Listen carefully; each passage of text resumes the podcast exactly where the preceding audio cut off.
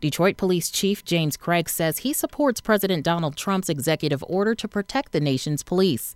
Craig attended a police chiefs conference last week in the nation's capital. President Trump addressed that group. The chief says he stands behind Trump's stance on crimes against the police community. And the fact that the president has come out uh, in just two weeks in his administration and has also denounced, and he's always denounced violence against police officers, but drafting an executive order to prevent this type of violence, you know, certainly is encouraging. Chief Craig says the order goes a long way toward improving morale.